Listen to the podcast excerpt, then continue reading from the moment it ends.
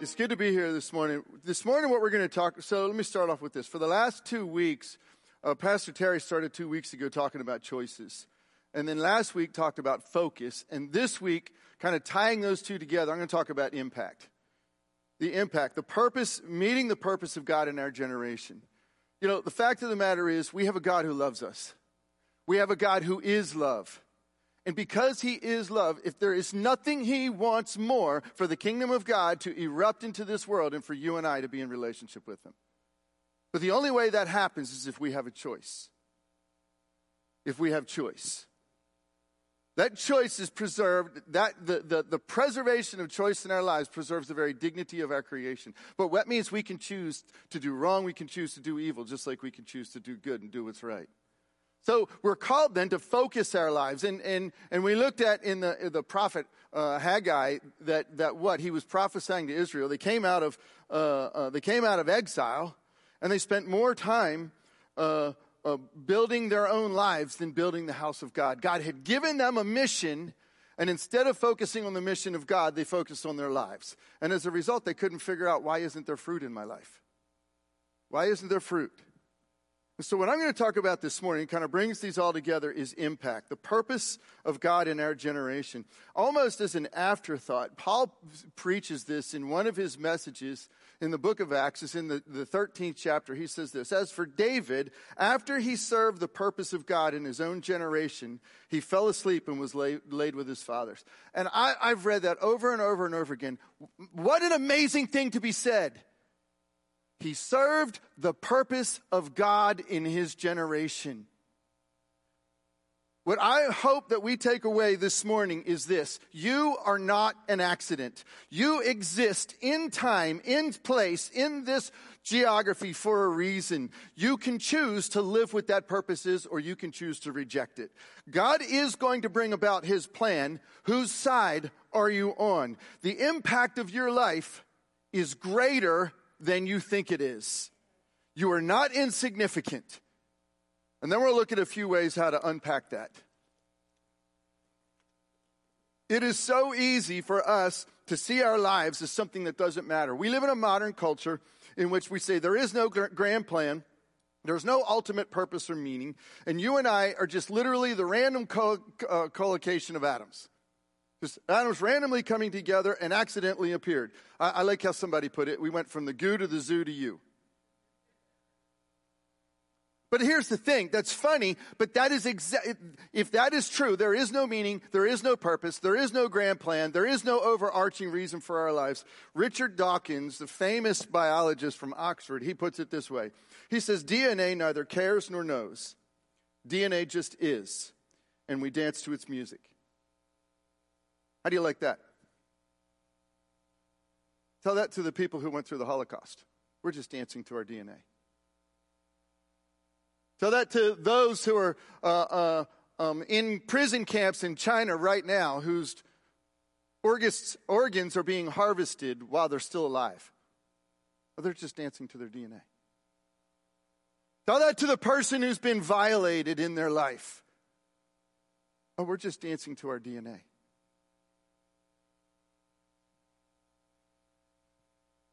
You see, the Bible says this in direct opposition to that. It says, Blessed be the God and Father of our Lord Jesus Christ, who has blessed us in Christ with every spiritual blessing in the heavenly places, even as he chose us in him before the foundation of the world.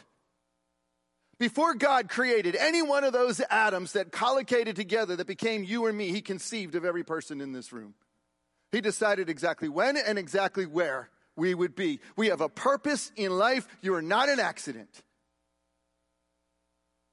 You are not an accident. It says, it says that even uh, uh, that we should be holy and blameless in Him. This is our purpose, to be holy and blameless in Him. In love, He predestined us for adoption to Himself as sons through Jesus Christ, according to the purpose of His will, to the praise of His glorious grace, with, with which He blessed us in our beloved. You see, the world says you got to make up your own purpose and figure it out. The problem is, is if you make up your own purpose and figure it out, what happens if your purpose is crossed with somebody else's purpose? Whose purpose is right. The fact is, God has a purpose for all of us, and it is found in His love. He desires to love you and for you to be His love. We have been predestined to that, to be His children. You are not an accident. You exist in this time, in this place for a reason. There's a reason that you're here. David wrote this in the Psalms, an incredible revelation he had from God. He says, Lord, you formed my inward parts. Now, what's amazing is because David elsewhere says, I was brought forth in iniquity. In other words, we live in a, we live in a world in which people do iniquitous things and we pass that iniquity on from one another. Yet God works his miraculous hand through all of that, drawing you and me to him. And David says, in the midst of that, he says this, you form my inward parts. You knitted me together in my mother's womb. I praise you for I am fearfully and wonderfully made. Do you know that you were fearfully and wonderfully made? You're not an accident. You are fearfully, wonderfully made. Wonderful are your works. My soul knows it very well. My frame was not hidden from you when I was being made in secret, intricately woven in the depths of the earth. Your eyes saw my unformed substance. In your book were written, every one of them, the days that were formed for me when as yet there was not one of them. God had a book. It is for your life, the will and the purpose, His will and purpose, and where you fit in that. You are here right now for a reason. You are here for a purpose. God created you for that. The question isn't whether or not you have a purpose. Right now, the question is whether or not you choose to live it. You see, even though God has written that book, you can live it or you don't have to. You can reject it. We're going to look at a couple of lives. God is an officer and a gentleman. He won't force you to choose. He will bring about his plan, but he offers you the ability to participate with him in it. So let's first talk about King Solomon and King Jeroboam. Now, I got tons of scriptures here. I'm just going to paraphrase them as we go through them. I put the scriptures up so you can look them up later. This is in 1 Kings. Go to 1 Kings chapter 11 and, and read that whole chapter uh, uh, all the way through 13, and you'll see this whole story there. But I'm going to give little pieces of it. So God called Solomon, anointed Solomon. And, but, but it says this in verse 9 the Lord was angry with Solomon because his heart turned away from the Lord, the God of Israel, who appeared to him twice. Twice Yahweh appears to Solomon. Twice he calls to him to have a whole heart following him like his son David. And he commanded him that he should not go after other gods. But Solomon ignored the, the, the word of God.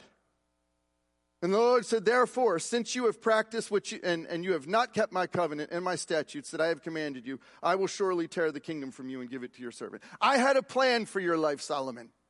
I had a plan that you should always have someone on the throne. I had a plan that you would follow in the footsteps of your, da- of your father David, but you have rejected that plan. And in rejecting that plan, you have led this nation to follow other gods. And so therefore, I am taking away 10 of the tribes from you. And he turns around and he finds another man. His name is Jeroboam. And Ahijah the prophet uh, goes to him and he says this. He says, listen, this, this garment here, he took a garment, he tore it up in 12 pieces. He said, Here's 10 of them. You're going to get 10 of them. That means God is giving you, God has anointed you and brought you to this place. He has written in the book for your life that you will rule over Israel. Here it is. And he made the same covenant with him he did with David, same promise.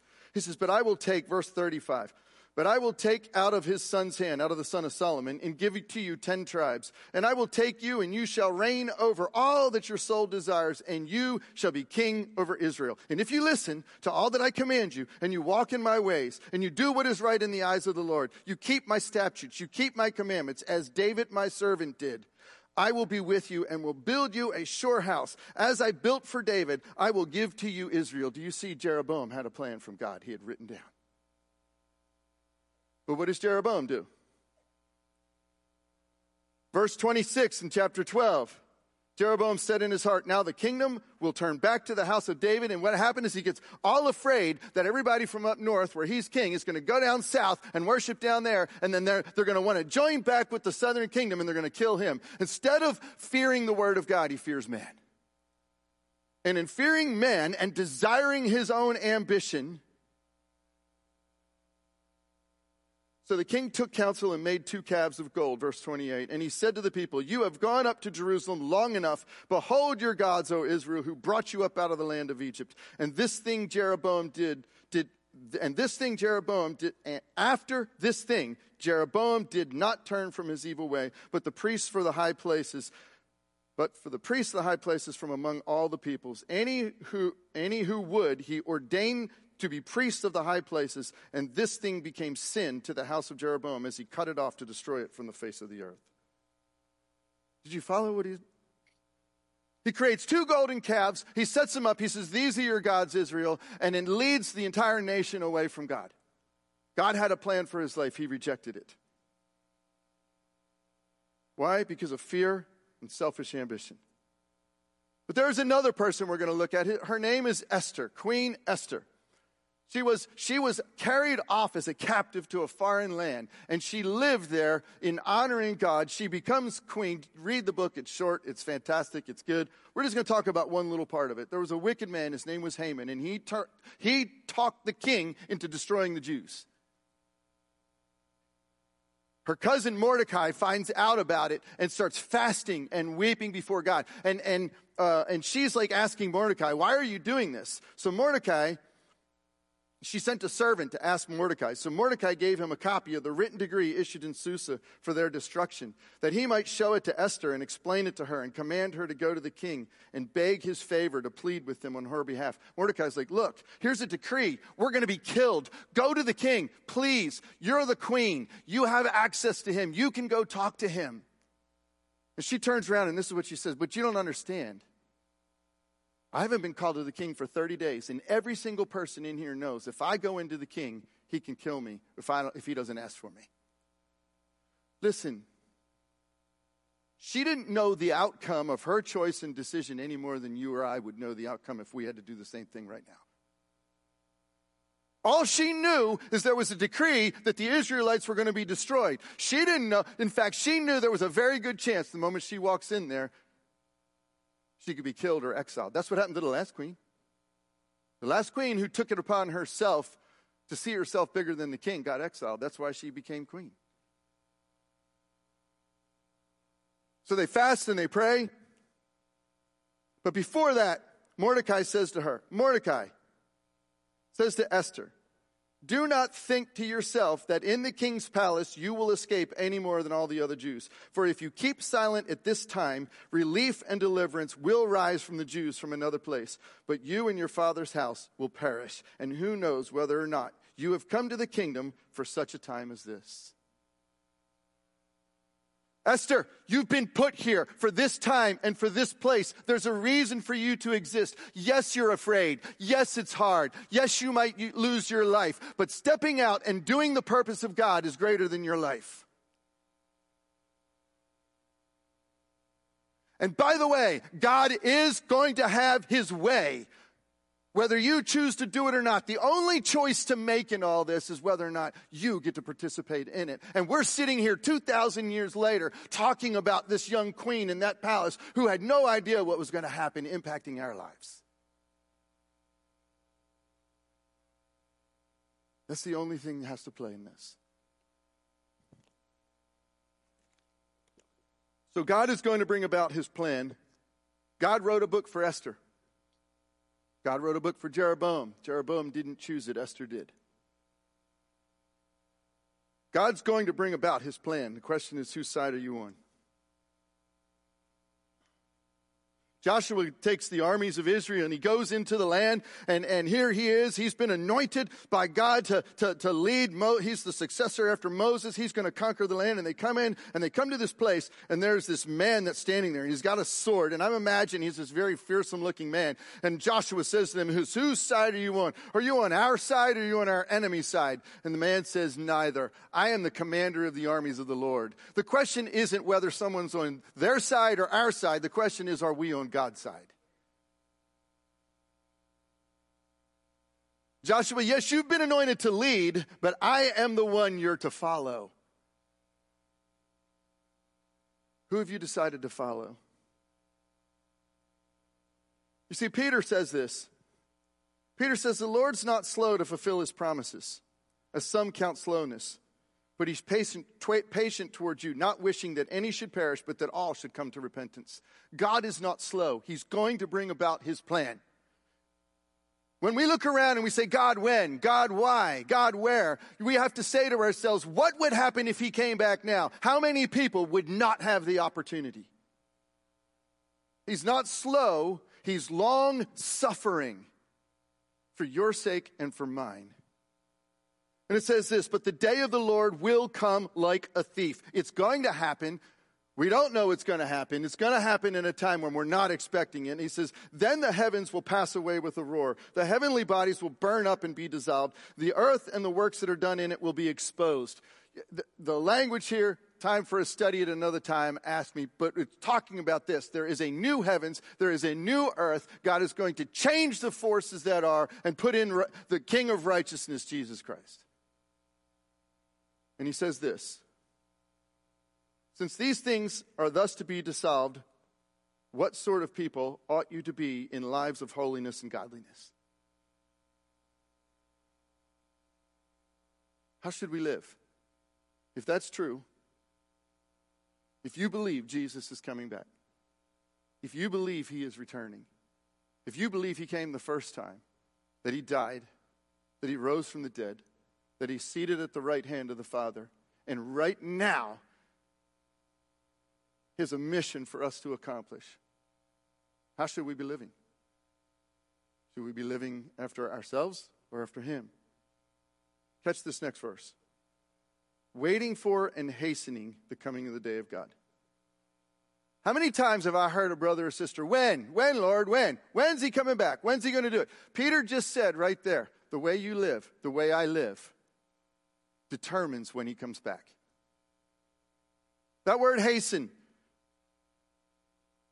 it means to cause something to happen soon, to cause to happen soon, to hurry it up, making the day of God come soon, hurrying up the day of God, doing your best to cause. We by participating and understanding our lives have impact. He has given us a, a, mission. We are to carry the gospel to the end of the earth. We're to carry it to our family. We're to carry it to our workplaces. We're to carry it in our own lives. We're to carry it to our neighborhoods. We are to live the life of Jesus Christ here and there.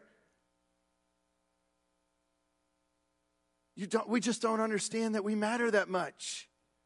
We think somebody else will do it. We don't see how important we actually are.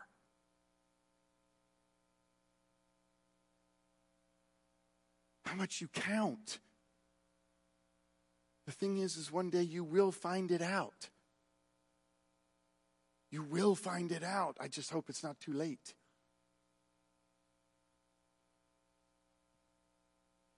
See, we have much greater impact than we know that we have. I need your imagination for a minute. It won't be hard. Pretend like I have an apple right here. I heard this story from a rabbi. I think it was Jonathan Sacks, who was the chief rabbi of the UK, but I, I, couldn't, I couldn't find out who it was. But I love the story. I've never forgotten the story. I want you to picture right now I have one apple right here in my hands. How many apples do I have? One. I got one apple, right? This is not a trick question. But in a way it is, right? Because if I cut that apple in half, what's on the inside and the very core of it? Seeds. All right, if I take those seeds and I plant those seeds and trees come up, how many apples do I have now? I mean, I don't know how many apples because those are going to have seeds, who will have seeds, who will have seeds. In a couple of generations, there's far more than I could ever even count. Okay? Now, what does that have to do with your life and to my life? I'll tell you what it has to do with this. Here's Romans chapter 5 verse 12. Therefore, just as sin came into the world through one man, and death through sin. So death spread to all men because all sinned. The impact of the life of Adam went far beyond the short little time he was on earth.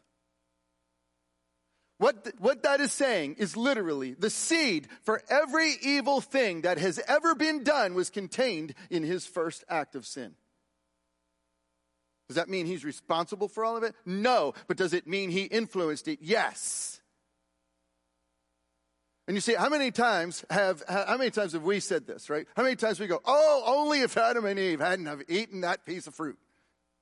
If they had only not, that you miss the point of the story. The, the, the, fact that they are historical, yes, but the fact is they are also archetypical. What the story is telling us is any two people, you take any couple anywhere in the world and you stand them there and we're going to do the same thing.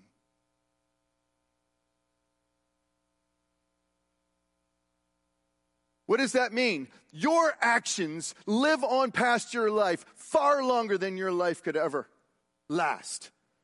We, you ever wonder how in the world uh, uh, eternal punishment could be eternal? Well, imagine your sin being passed on generation after generation after generation after generation.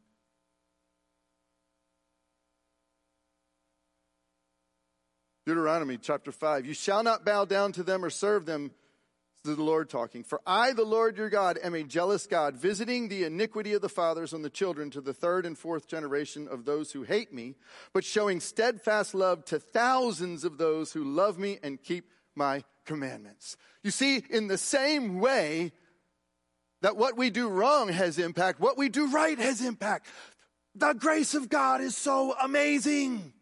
The fact that I can come before the grace of God and that all of the legal demands of everything that I have done can be washed and cleaned by His blood. And I can begin to now live in that grace and to love someone, be kind to someone. And you say, what difference does that make? Well, I'll tell you, when you're in line at the grocery store and that person behind the counter has a horrible day and they're thinking about everything going wrong in their life and you treat them nice and you have a kind word to them and it lifts them up, it just changed the next person's in line's life too.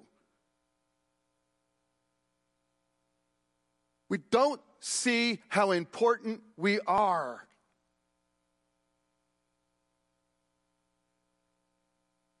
We go back to our character, Jeroboam.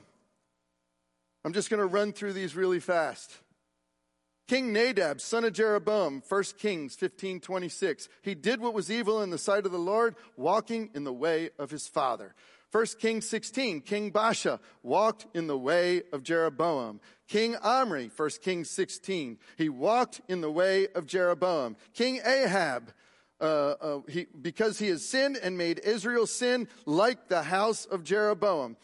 Ahaziah, he did what was evil in the sight of the Lord and walked in the way of his father and the way of Jeroboam. King Jehoram, he uh, uh had clung to the sin of Jeroboam. Jehu did not walk careful in the Lord. He, tur- he did not turn from the sins of Jeroboam. Jehoahaz, he also did what was evil in his sight.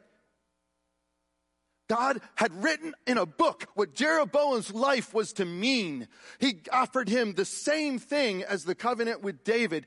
He chose not to do it, and not only did he receive destruction in his life, but he destroyed generations after him. Look, did every one of those generations have to make their own choice and decision? Yes. It's not about, it's not about forcing someone, it's about influencing others.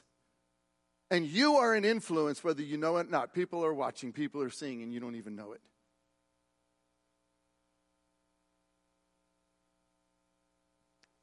There was a there's an orthopedic surgeon. Her name is Mary C. Neal. So orthopedic surgeon. She died. And the Lord, uh, she had an experience with Christ after she died. The Lord gave her the ability to come back and let us know what that was. She says, and I'm quoting now from this book, To Heaven and Back. As he held me, Jesus took me through a short review of my life. If I had any preconceptions about death, it, it would have been to assume that a life review would be, stereo, be the stereotypical image of one's, one's life flashing before their eyes. That wasn't my experience. I was shown events in my life, not in isolation, but in the context of their unseen ripple effects. It's easy for, all, for us all to see the impact of our words and actions that, that what they may have on our immediate surroundings. But to see the impact of events or words dozens of times removed was pro- profoundly powerful. Through this experience, I was able to clearly see that every action, every decision, every humor, human action impacts the bigger world in far more significant ways than we could ever be capable of appreciating. Your life is like that proverbial rock thrown into the middle of the lake. And after that rock's all the way down to the bottom, the waves are still going.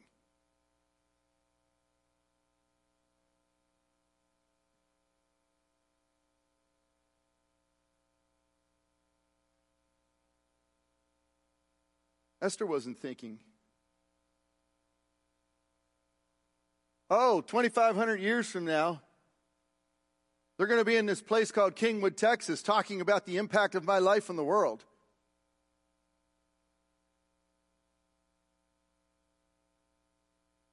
It's the furthest thing from her mind. A crisis came up, and she had a choice to make. Was I going to make the right choice or the wrong one? That's as far as it went. And yet, it impacts us right here, right now. Jesus was in Bethany at the house of Simon the leper, and he was reclining at a table, and a woman came with an alabaster flask of ointment of pure nard. It was very, very costly. And She broke this flask and she poured it over his head. And, and there were some there who, who themselves were indignant. Why was the oint, uh, uh ointment wasted like that? For this ointment could have been sold for more than 300 denarii and gets like a year's wages and given to the poor. And they scolded her for this. But Jesus said, Leave her alone. Why do you trouble her? She's done a beautiful thing to me. For you have always you always have the poor with you. Wherever you and whenever you want, you can do good for them, but you will not always have me.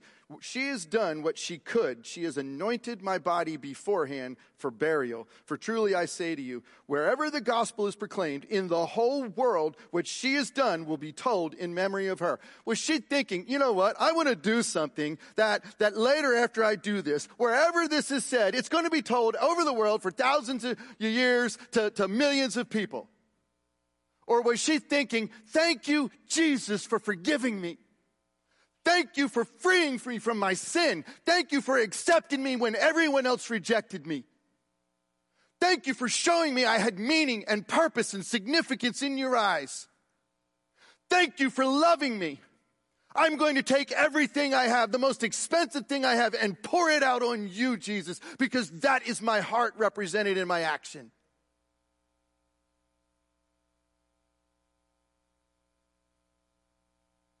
And that's impacting us right now.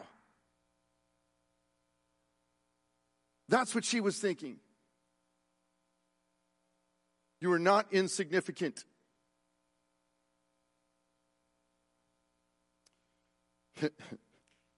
I came home one day,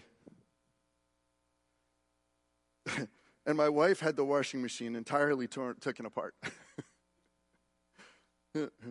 she, if, if, if uh, all I will say is it wasn't working, and she decided she was going to fix it. And after all, there is such a thing as YouTube.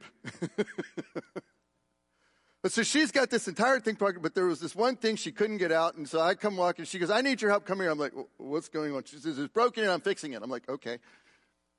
She says, but I can't get that part out. I say, all right, I get that part out. I reach down and I get it out.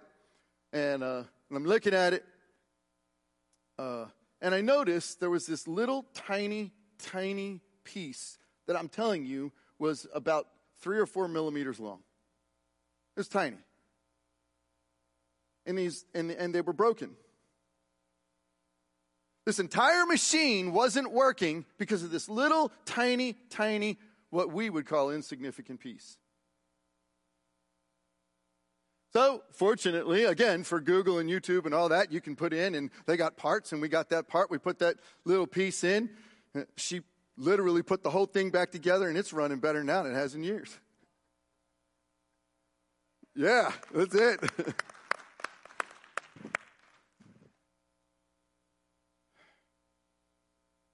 Paul writes this to the Corinthians For just as the body is one and has many members, all the members of the body, though many, are one body, so it is with Christ.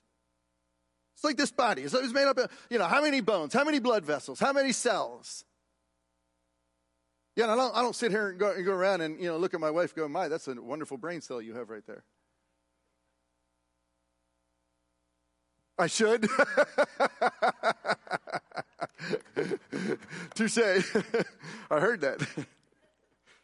The body does not consist of one member, but of many. If the foot should say, Because I am not a hand, I do not belong to the body, that would not make it any less part of the body. If the ear should say, Because I am not an eye, I don't belong to the body, that wouldn't make it any less a part of the body. If the whole body were an eye, can you, I just picture that, like an eye walking around.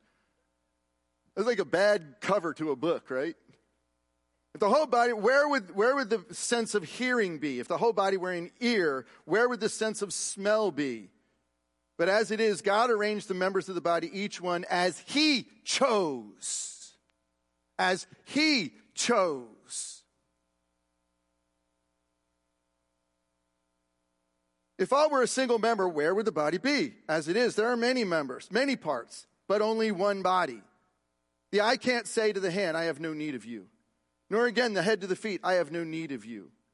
On the contrary, the parts of the body that seem to be weaker, that little tiny part of the washing machine wasn't as strong as the big old drum that spun in a circle.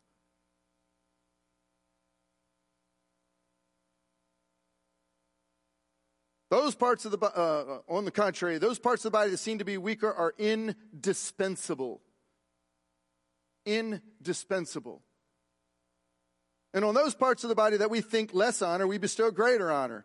And on our unrepresentable parts, we treat them with greater modesty, which, uh, which our more presentable parts don't require. But God has so composed the body, giving greater honor to the part that lacked it, that there may be no division in the body, that the man, that, but that the members may have the same care for one another. If one member suffers, all suffer together. If one member is honored, all rejoice together. Now you are the body of Christ and individually members of it. Uh, this is I've used this example multiple times, but it's just still it rings true in my head, probably because this have actually happened to me before as a carpenter. See, right here on the end of this little finger is it this? It's called a, the distal phalanx. I think it's the fifth digit, right? Did I get that right? My wife's a hand therapist. Should correct me later. It's the, you know, it's the last little tiny bone. It's this little tiny bone that, you know, looks like it's small and insignificant, right? Let me, let me ask right now. I have a hammer here. Who would mind if I smashed that digit on your finger? If I took that hammer and just smashed that digit right there, I, I'm telling you, you would be feeling it from your hair to your toes. But that's just an insignificant small little part of your body, right? That one doesn't matter. You don't need it. You're not insignificant. All right. So, how do we have impact? Question number one Are you living your life for you or are you living your life for Jesus?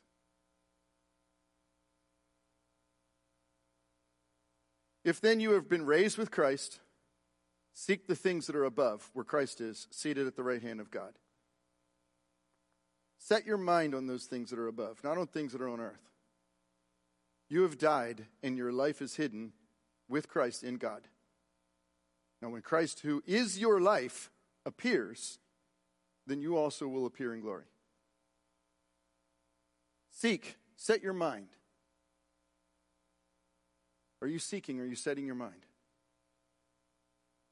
Do you actually believe that He died for you? Then are you seeking? Are you setting your mind?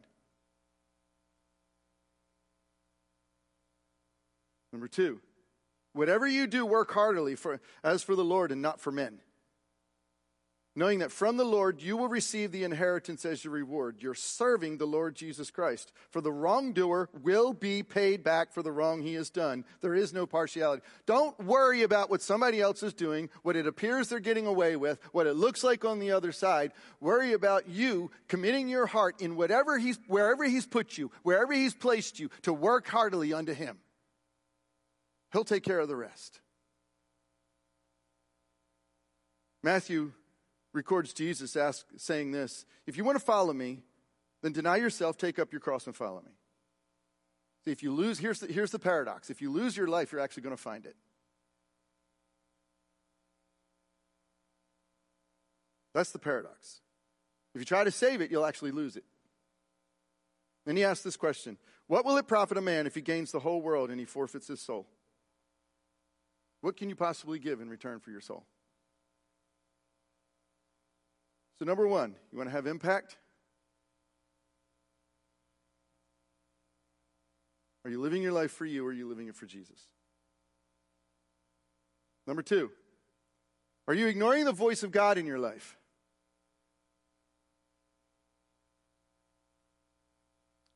I would submit to you there are people here who God has called to things and you're ignoring them. But Lord, you don't understand. I have my path already laid out in front of me the way that I want to go. Remember the story of the rich young ruler? The rich young ruler thought he was being theologically really good. He went to Jesus and said, Listen, Lord, good teacher, good teacher. He says, How, um, how, uh, uh,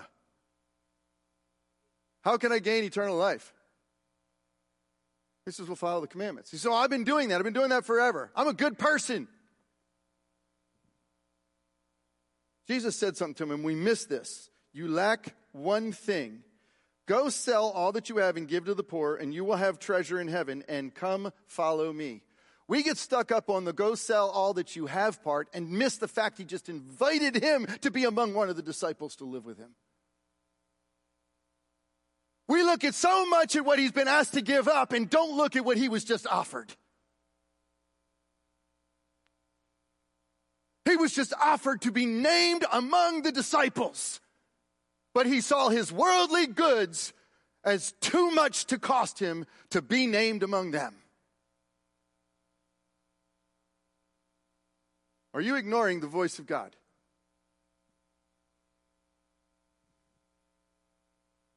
Do your life review now. Don't wait till heaven.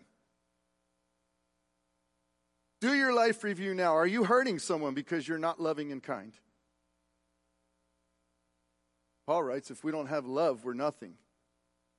We can have, you know, speak tongues of men and angels, prophetic powers, understand all ministry, mysteries, have all knowledge and faith, move mountains, and miss everything without love. Come on up. Who are you hurting because you're not loving or kind? Who are you hurting because you're not telling the truth? Little children, let us not love in word or talk, but in deed and truth. It's not love if you're not living in truth, if you're lying.